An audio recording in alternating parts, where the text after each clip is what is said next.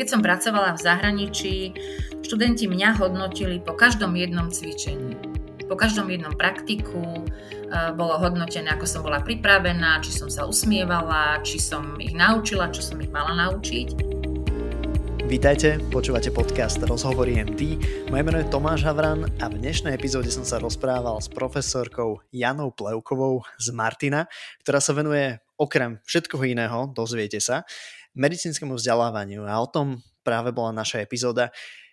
Bolo to podľa mňa veľmi zaujímavé, bolo tam veľa praktických typov o tom, ako lepšie vzdelávať svojich mladších kolegov potom ako absolventi nastúpia do tých kliník, či už chcú učiť alebo nechcú učiť, tak musia teraz, aby z toho naozaj bolo niečo prínosné pre všetkých, tak takéto typy potom ako búrať bariéry medzi starými skúsenými profesormi a mladými medikmi, aby, aby tí profesori boli viac approachable.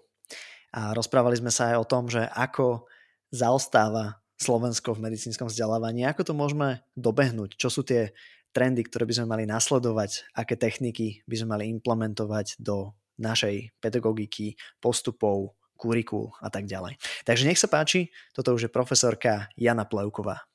A ešte pripomienka, ak nemáte subscribenutý náš Report MD, čo je taký súhrn týždenný zo zdravotníctva na Slovensku, vo svete, z medicíny, z rôznych nových štúdí, tak si určite subscribnite, je to zadarmo, nájdete link na našom Instagrame alebo si ho dajte do Google Report MD a každý týždeň vás bude čakať v inboxe krátky e-mail a verím, že vám bude bude tak prínosný ako ďalším 700-800 našim odberateľom.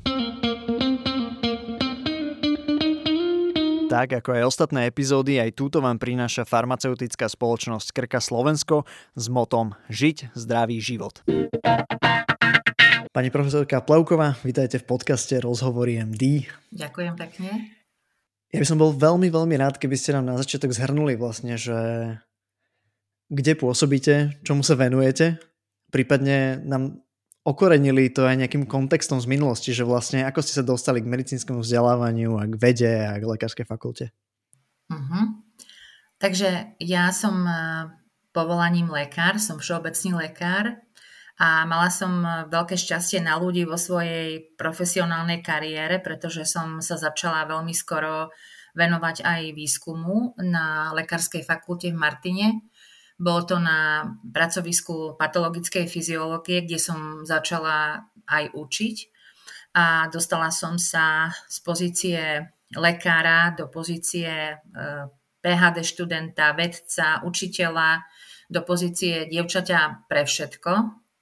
A vlastne od tej doby sa veľmi intenzívne zaoberám otázkou medicínskeho vzdelávania, pretože ma tá práca oslovila. Je to práca, ktorá je nestereotypná a vidím veľký potenciál v tom, ako človek sám a aj s pomocou iných dokáže tú medicínu a tie svoje schopnosti, poznatky odozdávať ďalej, čo si myslím, že je dôležité. No rozhodne to dôležité je. Čo mňa celkom zaujalo, že teda máte atestáciu zo všeobecného lekárstva, alebo že ste vyštudovali akože pregraduálne. Áno, to je moje pregraduálne vzdelanie. Pregraduálne, čiže nie, že postgraduálne, nie, že nie, ste nie. išli. Ha, dobre, dobre, lebo to, to by bolo relatívne neštandardný krok, že a, takýchto vedcov, všeobecných lekárov nie je až tak veľa. A, no dobre, takže medicínske vzdelávanie a, je akože odbor sám o sebe, a, nie že akoby že, ale že naozaj je. A Zároveň každý lekár, ktorý je v tej roli pedagóga, by asi mal o tom niečo vedieť. Mňa by zaujímalo hneď tak na začiatok, že ako ďaleko alebo blízko sme tým svetovým vzdelávacím veľmociam, ako je Kanada, Amerika, United Kingdom alebo Austrália a možno vy pridajte ešte nejaké ďalšie krajiny. A že, že ako sme na tom, taký, status, status update Slovenska v medicínskom vzdelávaní. Veľmi ťažká otázka. Eh, status update Slovenska, kde sa nachádzame v medicínskom vzdelávaní, ja by som to dokonca povedala, že až svetelné roky za tými eh, veľmocami, pretože hoci medicínske vzdelávanie, ako ste vypovedali, je samostatný odbor, ktorý je možné študovať dokonca postgraduálne na viacerých fakultách v zahraničí a získať titul Master in Medical Education, tak u nás sa začína postupne o tom hovoriť. Ja si pamätám ešte, keď som začínala na lekárskej fakulte, tak bývali také pedagogické konferencie, kde sa veľmi zľahka hovorilo o tom, čo učíme a ako učíme, ale nebolo to zďaleka na úrovni toho, čo vidíme vo svete. Veľký prelom som pocitila vtedy, keď sme začali sa zúčastňovať na konferenciách AMI a mm, napríklad konferenciách Orpheus, ktoré boli o PHD vzdelávaní.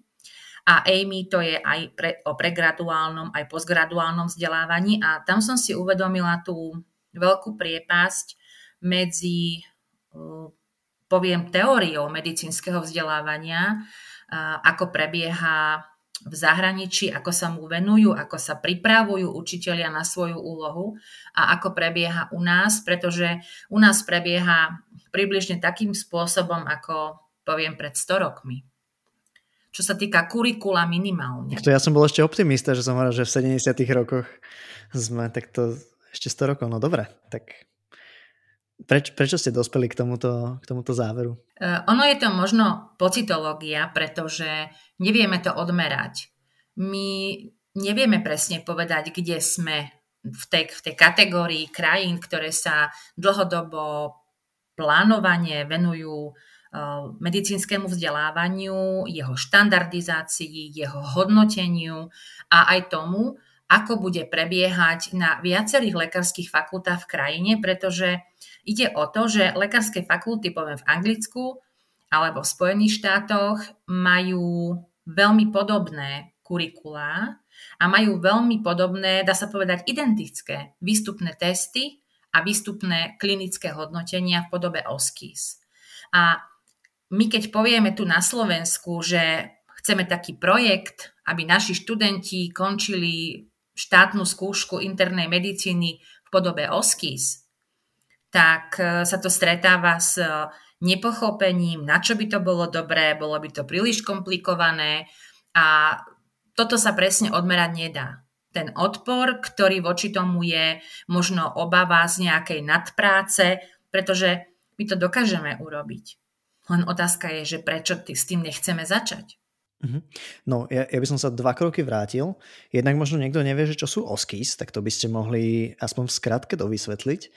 A potom, že vlastne, no prečo? Hej, že keď, keď teraz zahrám toho diablovho advokáta, však každý ten medík, no nie každý, ale väčšina skončí tú školu, zamestná sa, zamestnávateľ ich zamestná, však je až tak veľa lekárov bez práce.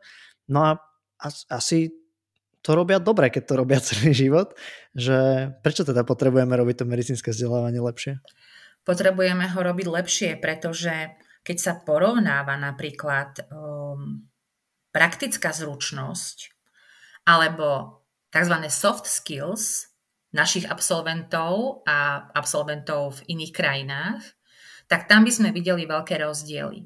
A preto, ak my chceme mať lekárov, ktorí sú na takej úrovni, ako sú povedzme v Spojených štátoch, v Kanade, v Anglicku, tak by sme mali pristúpiť k tomu, že pozrieme sa do zrkadla a povieme si, že naše v úvodzovkách praktické skúšky pred štátnicou ani nechodili okolo OSKY. Vysvetlím, čo je to OSKY. Je to skratka z angličtiny Objective Structured Clinical Evaluation. Takže pomocou akýchsi staníc sa hodnotia študentové praktické schopnosti, zručnosti by som to nazvala. A vymyslím si veľmi jednoduchú meranie krvného tlaku. Teraz sa možno zasmejete, že to si hodzaka babka odmerá tlakomerom z Lidla, ale ak my tomu dáme podobu osky a bude tam pacient, ktorý sedí na stoličke bude tam tlakomer s rôznou šírkou manžety, bude tam jeho nejaký príbuzný toho pacienta, tak tá OSKY pozostáva z toho, že tam študent prichádza, predstaví sa, vysvetlí, čo bude robiť, správne to urobí, zapíše hodnoty a vysvetlí pacientovi a sprievodu, čo urobil, prečo urobil a čo z toho ďalej vyplýva. A tým sa OSKY končí. OSKY sa nahráva A hodnotia ju viacerí hodnotitelia pomocou rôznych checklistov. To znamená, je tam faktor objektívnosti, či ten dotyčný študent všetky tie potrebné podkroky v rámci tej stanice vykonal tak, ako ich mal vykonať. A to je ten objektívny pohľad v tom. Mhm. Čiže nestačí, že nazveme niektoré otázky na skúške, že praktická časť skúšky, ale že toto je tá praktická s nejakým objektívnym evaluation. Áno, presne tak, lebo ono to má, ja som to nevedela, ono to je celá veda. Napríklad je veľká veda vytvoriť testové otázky. Ehm, ak budete sa zaoberať touto problematikou tvorby testových otázok, napríklad typu multiple choice, vyberte najsprávnejšiu odpoveď, oni môžu byť napísané veľmi sugestívne.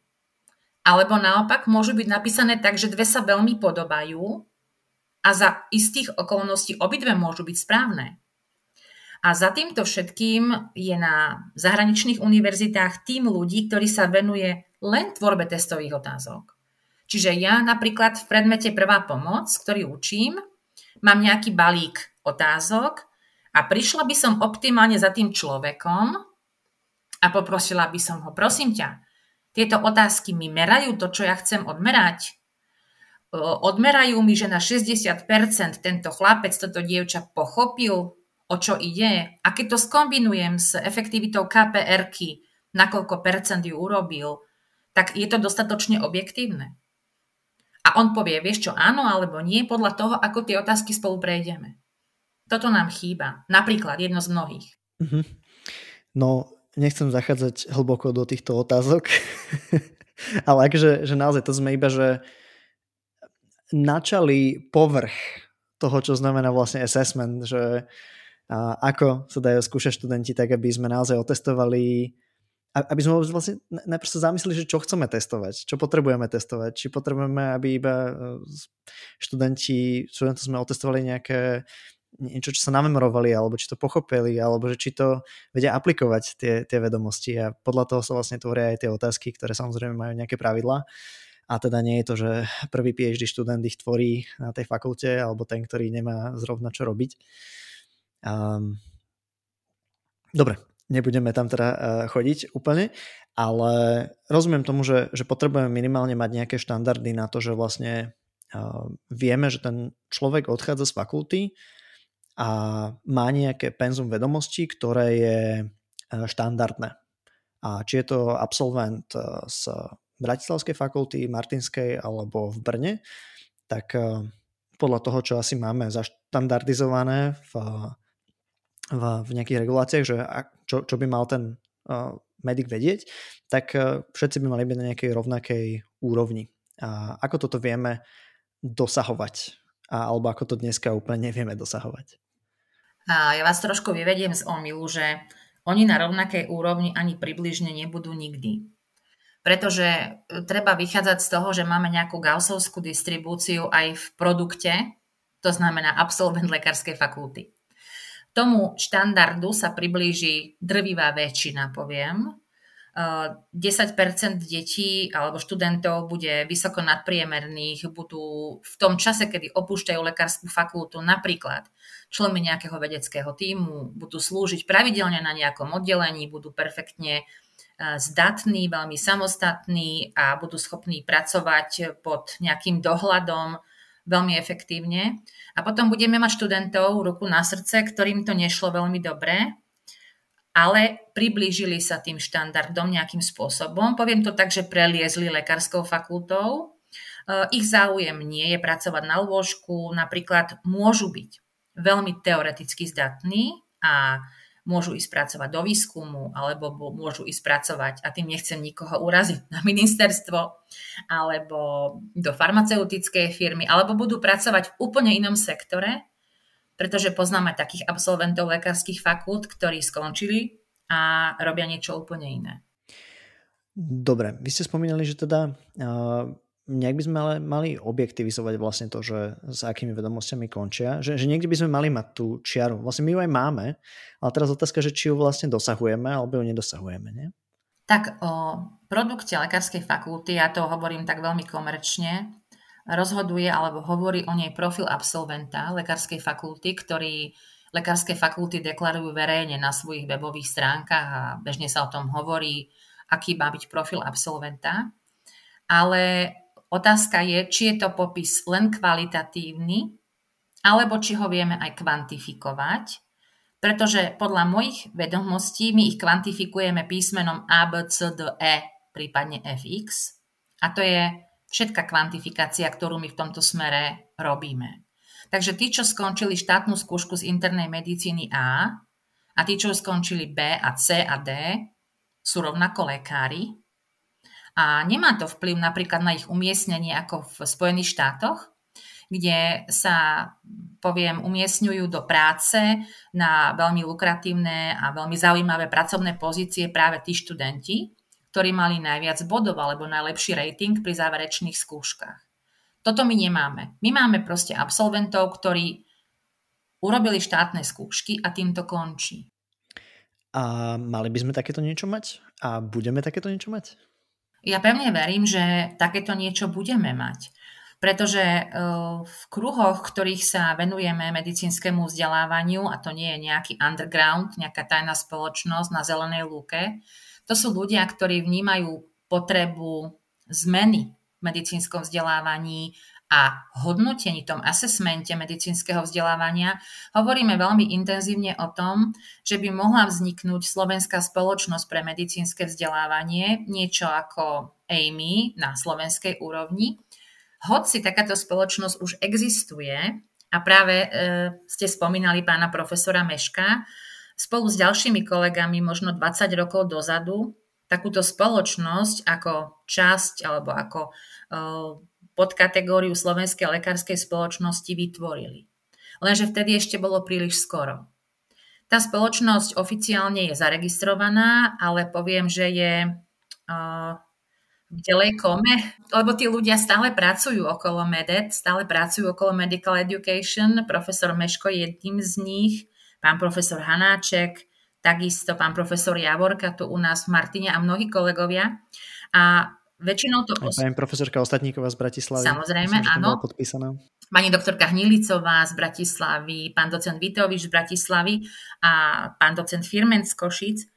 A vlastne ja tak poviem, že my sme sa nejakým spôsobom akumulovali, nazhromažďovali okolo vznikajúcich simulačných centier, pretože v ponímaní, možno tak, takom veľmi jednoduchom ponímaní, tie simulačné centra, to je tá nová forma výučby a to je to nové v tom medical education a tak nás aj tí, poviem, nadriadení naši k tomu smerovali, za čo ja som veľmi vďačná. Tam tomu rozumejú aj tí, ktorí tomu nerozumejú.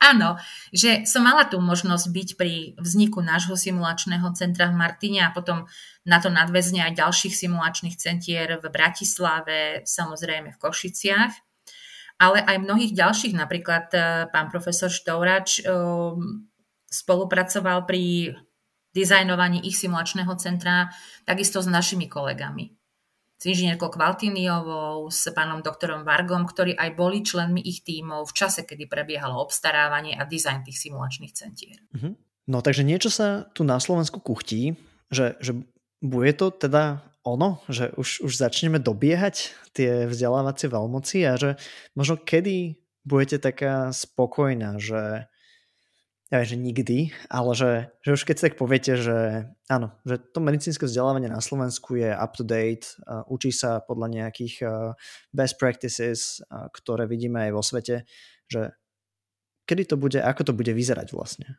Ja už som teraz spokojná, pretože začína sa o tom hovoriť nielen medzi nami ako učiteľmi, ale zachytila som rôzne aktivity spolku lekárov, eh, slovenskej lekárskej, eh, poviem, alebo tej mládežníckej časti Slomsa. Eh, hovorili o tom aj v médiách otvorene naši študenti, aké majú skúsenosti s medicínskym vzdelávaním, hlavne v kontexte porovnania, keď sa vracajú z pobytov Erasmus lebo nie je nič lepšie, ako porovnať dve veci, pretože ak ja žijem vo svojom akváriu, som červená rybka, tak som šťastná v tom akváriu, lebo nič iné nepoznám a predpokladám, že takto to má byť všade. Ale ak si odskočím do susedného akvária, kde majú rybky aj nejak, nejaký výrobník bublín a rastliny a iný wellness, tak keď sa vrátim naspäť, tak pochopím, že dá sa to aj inak. A toto sú informácie od študentov, ktorí prichádzajú z Erasmu a rozprávajú, akým spôsobom e, prebiehalo vzdelávanie, akým spôsobom prebiehalo jeho hodnotenie a tá najväčšia sila, ktorá je, lebo ja poviem tak, u nás vzdelávanie v medicíne nezmení ani pán minister, ani páni dekani, pán rektor. Tá sila, ktorá je a ktorá ho dokáže zmeniť, musí ísť od študentov. A to je najefektívnejšia sila, ktorú momentálne, alebo na ktorú sa vieme spolahnuť. Uh-huh.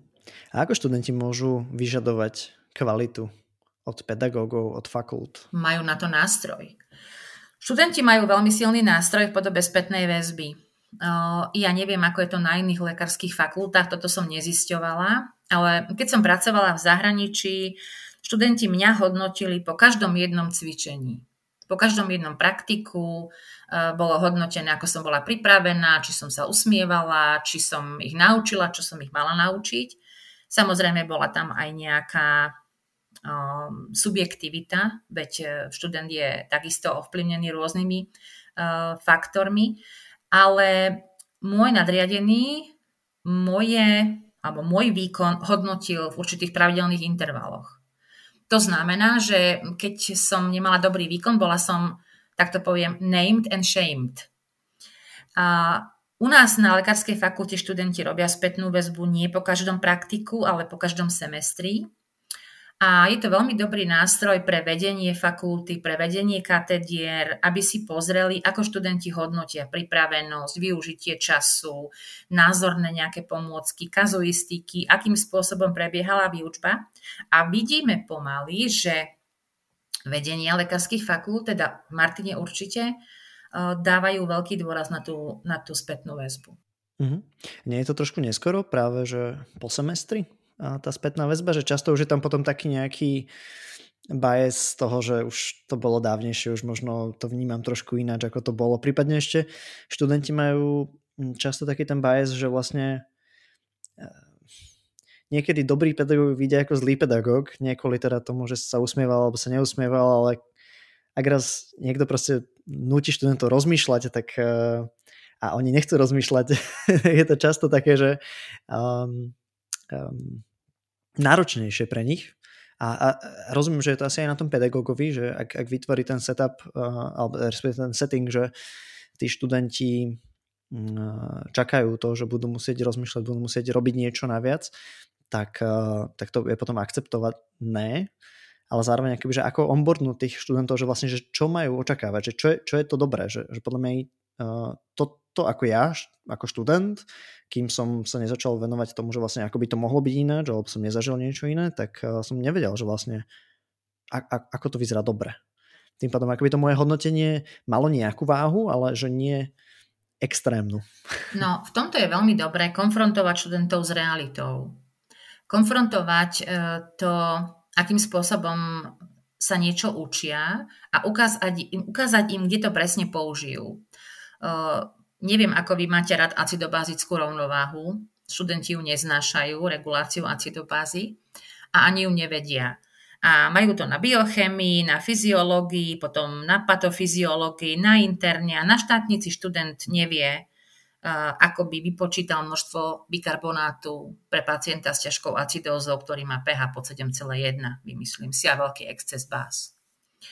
A tu treba pristúpiť k tomu, že e, ideme učiť inak, neideme ukazovať folie na foliovníku, ale ideme robiť e, buď problem-based learning alebo case-based learning a na konkrétnom pacientovi si odôvodníme, čo sa stalo, prečo sa stalo, ako sa stalo. A ja mám takú skúsenosť, aj kolegovia majú takú skúsenosť, že dá sa aj fyziológia učiť na caseoch. Aby študent videl, že OK, tak túto nezaživnú a strašnú tému o acidobáze ja budem potrebovať asi pri tých diabetikoch a pri tých opilcoch a ešte pri nejakých zvracajúcich detičkách. Že aby oni presne vedeli, kam to má smerovať. A vtedy mm, tá konfrontácia s realitou potom v tom case, že nevie, čo má robiť, je veľmi silným motivujúcim faktorom. Samozrejme, treba odhadnúť, ako motivovať. Určite nie negatívne, nevieš to. Ale takou sandvičovou metódou povedať dobré, bolo to dobre zvládnuté, to je ten, ten prvý splátok toho sendviča, potom dať kritiku a zabaliť to tým druhým chlebíkom, že zase niečo pozitívne povedať. Lebo vtedy ten reinforcement študenta je najlepší. Lebo on si bude pamätať to dobré. Nie je to zlé, čo tam bolo v obchate, ale bude si to pamätať tak či tak. Hm, prípadne ešte teda niečo, čo, uh, že, že čo môže spraviť na budúce, aby teda to, to bolo lepšie, nejaké actionable um, rady, keď dáme tomu študentovi, tak je to určite, určite super. A... Môžem vás prerušiť? Ešte vás prepačte, mm-hmm. že mhm. vám do toho skáčem, ale ste mi nahrali na jednu veľmi dôležitú vec. Dať študentovi rady. U nás nie je priestor na dávanie rad študentovi, pretože u nás je dôležité hodnotenie sumatívne. Či mu dám C alebo D, to zaujíma náš akademický informačný systém. Áno, že nie je tu nejaké formatívne hodnotenie. Áno. To formatívne hodnotenie v priebehu celého semestra je oveľa dôležitejšie, lebo ja mu poviem, vieš čo, ty to EKG nevieš. Tuto si sadni ku mne, nakreslíme si spolu os a vysvetlím ti, ako to budeš robiť teraz a na, a na veky vekov. A to je dôležité na tom o, vidieť, ktorý to potrebuje, ako veľmi to potrebuje a vlastne ten, ten individuálny prístup tiež do toho vnáša. Mm. Toto je niečo, čo naozaj nevidíme naprieč celým vzdelávacím systémom na Slovensku, že sú tu nejaké školy, kde teda to formatívne, ten formatívny feedback sa dáva, čiže študent možno aj na konci semestra napíše nejakých pár riadkov k tomu, k tomu študentovi, dá mu nejaké hodnotenie, čo by ešte mohol zlepšiť v tom svojom výkone, nie iba, že máš dvojku. Vidíme sa v ďalšom semestri. Áno, a toto je aj problém toho, že absentuje vzťah e, študenta a učiteľa, pretože častokrát sa stáva, že učiteľia rotujú podľa toho, kto na klinike je busy, tak ten nemôže mať medikov a tak ďalej a vždy ich má nejaký iný asistent. On ich ani nepozná po mene. On ani nevie, aká je ich performance, aká je, aký je level ich vedomosti, zručnosti. A ja si preto veľmi užívam, napríklad ja učím aj v nelekárskych odboroch ošetrovateľky dievčata, ktorých je málo. A ja mám veľkú šancu poznať ich všetky po mene, a ja mám za ten semester veľkú šancu vedieť e, a vidieť, e, aký pokrok urobili a poviem z hodiny na hodinu, z týždňa na týždeň to sledovať. Pretože ak my ako učitelia rotujeme, my im len takto dávkujeme nejaké pemzum informácií, my nemáme ten vzťah, ktorý by ich mohol formovať, nielen poviem tým kurikulom, čo im ja dávam na fóliách alebo na slajdoch, ale tým skrytým kurikulom, kto som ja ako človek, aké mám hodnoty, ako pracujem, ako sa správam. Lebo to je to, to skryté kurikulum je tiež dôležité. Uh-huh. Um, asi keď sa teraz striedajú tí pedagógovia, tak e, sú nejaké metódy na to, ako to formatívne hodnotenie aj tak uchovať. Predpokladám, že každý pedagóg môže po tej hodine nejakom seminári sa aspoň na pár minút zamyslieť, možno si napísať nejaké poznámky pre, pre kolegov, a akože odovzdať tú štafetu ďalej ktorá teraz smeruje k nejakému tomu celosemestrovému alebo možno celoročnému alebo celomodulovému hodnoteniu. Asi takéto niečo si viete aj vy predstaviť, neviem, že či také niečo aplikujete alebo nie. No, ja by som mal ešte takú otázku, čo by som dúfal, že môže byť celkom praktická, hlavne pre absolventov, mladých lekárov, ktorí majú pedagogický úvezok na fakultách, či už sú to hm, pedagógovia na teoretických ústavoch alebo v klini- na, na klinikách. A čo by mohli robiť, aby to učenie, ktoré tam musia, alebo chcú, alebo nechcú, podľa toho, ako sa im ušiel úvezok, ako ho môžu robiť lepšie, ako, ako využiť tú možnosť, že môžu učiť, prípadne ako učiť tak, aby tí študenti z toho dostali čo najviac? Mm, dobrá otázka. Každý z tých mladých lekárov, ktorý sa dostal či už chtiac alebo nechtiac do pozície vysokoškolského učiteľa, má vo svojej pamäti nejaký role model, nejakého svojho učiteľa, ktorý ho formoval počas lekárskeho štúdia a najlepšie, alebo teda myslím si, že pre nich zatiaľ najlepšie je ho napodobniť, alebo snažiť sa ho napodobniť, ak to bol človek, ktorý naozaj vedel učiť, mal dobrý štýl, mal dobrý vzťah, vedel odozdať vedomosti, vedel dať feedback. Nič menej, na tomto stavať nemôžeme celý život a musíme sa učiť stále. Takže čo ja radím týmto mladým, okrem vybratia si nejakého vzoru a jeho, nechcem povedať, že kopírovania, ale možno inšpirácie týmto vzorom, je vzdelávať sa v medicínskom vzdelávaní, tak to je nejako príliš veľa toho vzdelávania v tej vete, ale e, existujú kurzy medicínskeho vzdelávania, ktoré sú akoby ekvivalentom kurzov, ktoré ponúka aj Amy. Ponúka ich buď vo forme online seminárov alebo prezenčných seminárov, ktoré si môžu títo mladí lekári dohľadať na stránkach Amy a ak majú nejaký grant, tak aj zaplatiť.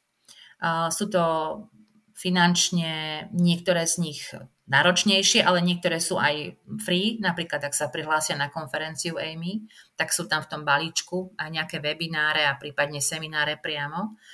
Ale my sme začali asi pred, uh, už teraz neviem, koľko to je, lebo tá pandémia mi urobila veľký škrt cez rozpočet, že koľko to bolo vlastne rokov mimo. Uh, začali sme organizovať kurz medicínskeho vzdelávania. Uh, pre martinských našich mladých lekárov, ale mali sme už aj kolegov z Bratislavy, mali sme aj kolegov z Košíc a spolupracujeme na vývoji a aplikácii podobného kurzu na Masarykovej univerzite v Brne. A ukazuje sa, že je to taký skrátený dvojdňový kurz, v ktorom sa preberajú princípy andragogiky, princípy výučby v malých skupinách. Nechcem povedať, že je to pedagogické minimum, lebo nie je, ale je to... Tiež také sprofanované, že pedagogické minimum. Áno. tak robí, že to je to minimum, čo by som musel, mal. Áno, je to vlastne ukážka toho, čo všetko je možné v tom medicínskom vzdelávaní, ponúknuť im napríklad workshopy s pomocou simulácií, uh, ukázať im osky, lebo niektorí kolegovia napríklad na ústave ošetrovateľstva skúšajú formou osky. Uh, čiže my takýto kurz máme, robíme si na spätnú väzbu, každý rok ho vylepšujeme Dokonca bol tam podnet, aby sme zdvojnásobili množstvo praktickej výučby. To sme tento rok urobili a čakáme, aká bude spätná väzba tento rok. A je to teda pre mladých učiteľov a PHD študentov, ktorí zvažujú zostať na fakulte na učiteľskej pozícii. A ja to vidím ako veľmi dobrú vec, pretože jednak sa spoznajú a nájdu sa členovia toho podhubia, keď to mám tak povedať, ktorým záleží na tom, akým sú učiteľom. Lebo na ten kurz sa neprihlási hm, hoci kto. Prihlási sa ten, kto ho to osloví, kto vie, aké má schopnosti, ako učiteľ vie si ich e, sám pre seba zhodnotiť a chce byť lepší. A to je práve ten e, materiál, s ktorým sa veľmi dobre pracuje a ja poviem aj mojim študentom PHD, aj môjmu budúcemu docentovi Tomášovi, že ja si ťa vychovávam, aby som mohla ísť čoskoro do dôchodku. A nie je to kliše. Ja chcem, uh, poviem to tak po sebe, zanechať tých ľudí, ktorí budú hovoriť rovnakým jazykom a budú mať tú, tú vášeň a ten drive pre, ja to poviem tak možno až liricky, pre boj s tými veternými mlynmi. Lebo ono to takto je. Mm-hmm. Ja mám k tomu dve doplňujúce otázky. Jedna je, že či je to aj pre pedagógov, ktorí pracujú v klinickom prostredí. A druhá otázka je, že vlastne kde je ten kurz, kde sa dá nájsť, kde sa dá dá prihlásiť, kedy začína. Dobre, áno, je to aj pre kolegov, ktorí pracujú v klinickom prostredí. Máme tam aj témy, ako je výuka v malých skupinách, výuka pri lôžku pacienta, prípadne výuka pomocou simulácií alebo štandardizovaných pacientov, čo sa dá klinickej e, výučbe robiť. A dá sa prihlásiť cez našu webovú stránku, e, viem poskytnúť kontakt na organizátorov toho kurzu, organizujeme ho vždycky v zimných mesiacoch, keď nie je semester. Takže pred tým, zimným, pred tým letným semestrom teraz sme ho akurát mali. Ale vieme ho podľa záujmu urobiť aj, poviem, na jeseň, aj na jar, aký bude záujem podľa toho a budeme len radi, pretože dáva nám to zmysel. Mm-hmm. Tak dúfam, že záujem bude veľký. Mám tu ešte takú jednu otázku, že čo sú také klasické nejaké mýty alebo nejaké biasy, do ktorých sa medicínsky pedagógovia dostávajú pri učení? Niečo také, čo si myslia, že robia dobre, ale vlastne to není dobré, alebo sú niekde na tom píku Dunning-Kruger efektu, že mám pocit, že som perfektný, ale ešte len nasleduje ten útes predo mnou. Najväčšia chyba, ktorej sa môže vysokoškolský učiteľ na lekárskej fakulte dopustiť je, že si myslí, že už sa nemusí viacej vzdelávať. Že úplne stačí, keď on je v tej miestnosti najmudrejší, poviem, ja som tiež mudrejší ako väčšina tretiakov, ale vedia ma zaskočiť rôznymi otázkami, na ktoré nie som pripravená, nejaké novinky vo výskume. Teraz napríklad e, sme sa bavili o liekoch e, na diabetes typ 2. Ja som si musela doštudovať glucagon-like peptidy. Keď som ja študovala, nebolo to. Ja sa nevenujem diabetológii, ale bol na to dotaz. Takže neustále sa vzdelávať, toto je dôležité. Učiť sa nové veci. A ak to nerobia, tak je to veľká chyba. A ešte jedna veľká chyba. Uh, tváriť sa, že som majster zemegule v tom svojom odbore. Pretože mám skúsenosti, že moji kolegovia niektorí sú odborne veľmi erudovaní vo svojich odboroch, sú to často doktori vied alebo docenti, profesori s vysokým hiršovým indexom, teda vedci vo svojej sfére, teda s veľkými scientometrickými parametrami. Ale mm, taký ten imič toho vedca, ktorý si okolo seba budujú, je častokrát veľkou bariérou pre študenta, aby mohol ich osloviť priamo, aby cítil, že je povedzme príjmaný, že je vítaný a že okrem vedy, ktorú my ako učitelia robíme a čas našej práce je aj vedecko-výskumná, že radi učíme, že sme tam pre nich. Lebo toto tiež mám pocit, a nie že pocit, to mám spätnú väzbu od študentov, ktorí tak povedia, že ja sa bojím za, to, za tou pani profesorku, keď ona tak všetko vie, aby som nebol taký, že som hlúpy, nechcem sa jej pýtať, že nemali by sme vytvárať takú priepas medzi nami, pretože v tom vzťahu učiteľ a, a žiak alebo učiteľ a študent sa môžeme obidve strany veľa naučiť. Mm-hmm. To ste mi perfektne nahrali na ďalšiu otázku. A tá bola, že ako vlastne vieme túto bariéru akože rušiť, znižovať. A poviem, že často je tam obrovský gap, hej, že nejaký mladý študent a teraz povedzme 50-60 ročný profesor, ktorý má naozaj že 30 rokov, 35 rokov praxe, alebo profesorka.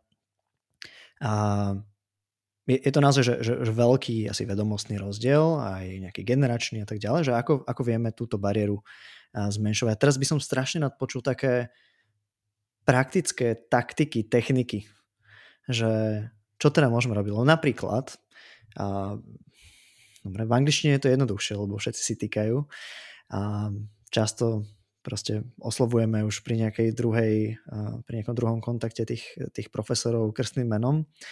A prípadne z mojej vlastnej skúsenosti ja som, ja som vnímal túto bariéru, že keď nenapíšem vážený pán ctený, u, u, urodzený profesor, e, meno a ešte všetky tituly za tým, tak vlastne, že môj mail nebude mať žiadnu hodnotu a ešte keď tam nenapíšem s pozdravom, ale musím tam písať s úctou a s blahosklonným klaňaním sa, že, že na môj e-mail nebude odpísané.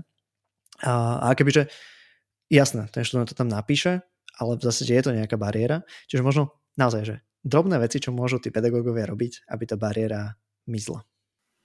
V prvom rade si musia uvedomiť, že či tam chcú byť. Lebo ak ja chcem byť učiteľ, tak e, musím súhlasiť s tým, že som do určitej miery exhibicionista a že musím vedieť e, predať ten môj, ten môj e, poviem, predmet, tú moju prednášku, ten, tento moje cvičenie. Čiže byť tak trochu exhibicionistom a v druhom rade byť sám sebou, mm, ja mám taký, taký obľúbený, obľúbenú prúpovidku, ktorá sa pýta v angličtine, že who are you when no one's watching? Takže ja som tiež profesorka DOC, MUDR, PHD, neviem čo všetko v práci, ale doma som e, pani Plevková, mama od dvoch detí, majiteľka, hrdá majiteľka psa a mačky. A to je to, čo mňa robí možno prístupnejším pedagógom, pretože ja dokážem túto svoju stránku tým študentom tak odkryť. Nehovorím, že hovorím o svojom súkromnom živote alebo chodím s nimi na kávu, to nie. Ale proste spomenúť nejakú historku, opýtať sa, ako sa majú, aký mali víkend, zaujímať sa o študentov, prípadne spomenúť niečo zo svojho života, pretože to je to, čo nás robí nielen, poviem, profesormi, docentami, ale v prvom rade ľuďmi. A ten prístup by bol oveľa väčší. Ja napríklad využívam sociálne siete veľmi. Mám takú skupinu mm, Facebookovú. Mm, teraz už tam nie je aktivita, ale v minulosti bola veľká aktivita. Bola to patofyziologická skupina, kde sme si zdieľali študijné materiály, pýtali sme sa otázky, mm, dávali sme si rôzne krátke kvízy a poviem tak, že bolo to veľmi dobre, malo to veľmi dobrú spätnú väzbu a tiež to v konečnom dôsledku je o tom, že ukázať sa tým študentom, kto ste mimo akademickej pôdy. Aký ste človek, to je dôležité. Výborne, ďakujem veľmi pekne za túto odpoveď. A ja by som týmto asi začal končiť náš e, rozhovor. Nie preto, že by nebolo ešte čo sa rozprávať, ale čas nás tlačí. A mám tu štandardne aj pre vás pripravené tie krátke otázky na záver. Tak tá prvá je, že akú knižku by ste odporúčili prečítať medikom? A okrem čiháka anatomie, tak toto myslíte? Toho, toho čítajú tak či tak, asi. Uh, určite by som im odporúčila Johna Irvinga Pravidla muštárne. To je film, ktorý spôsobí, že sa budú veľa vecí pýtať aj sami seba. Uh-huh. Čiže film. Kniha. Film a na základe knihy, na základe novely. Hej, ne, nečítal som, pozriem si, ďakujem pekne aj ja za tip. Je nejaký šikovný nástroj alebo nejaká aplikácia, ktorú používate a by sa zišla aj ďalším medikom alebo lekárom?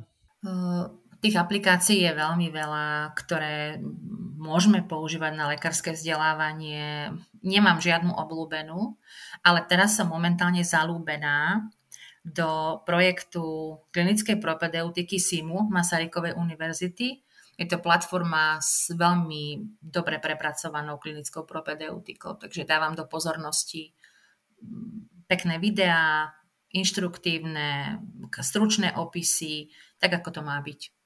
Hm, môžete ešte raz tú platformu? Klinická propedeutika na SIMu. Mhm. Dobre. Čo nové sa akorát učíte?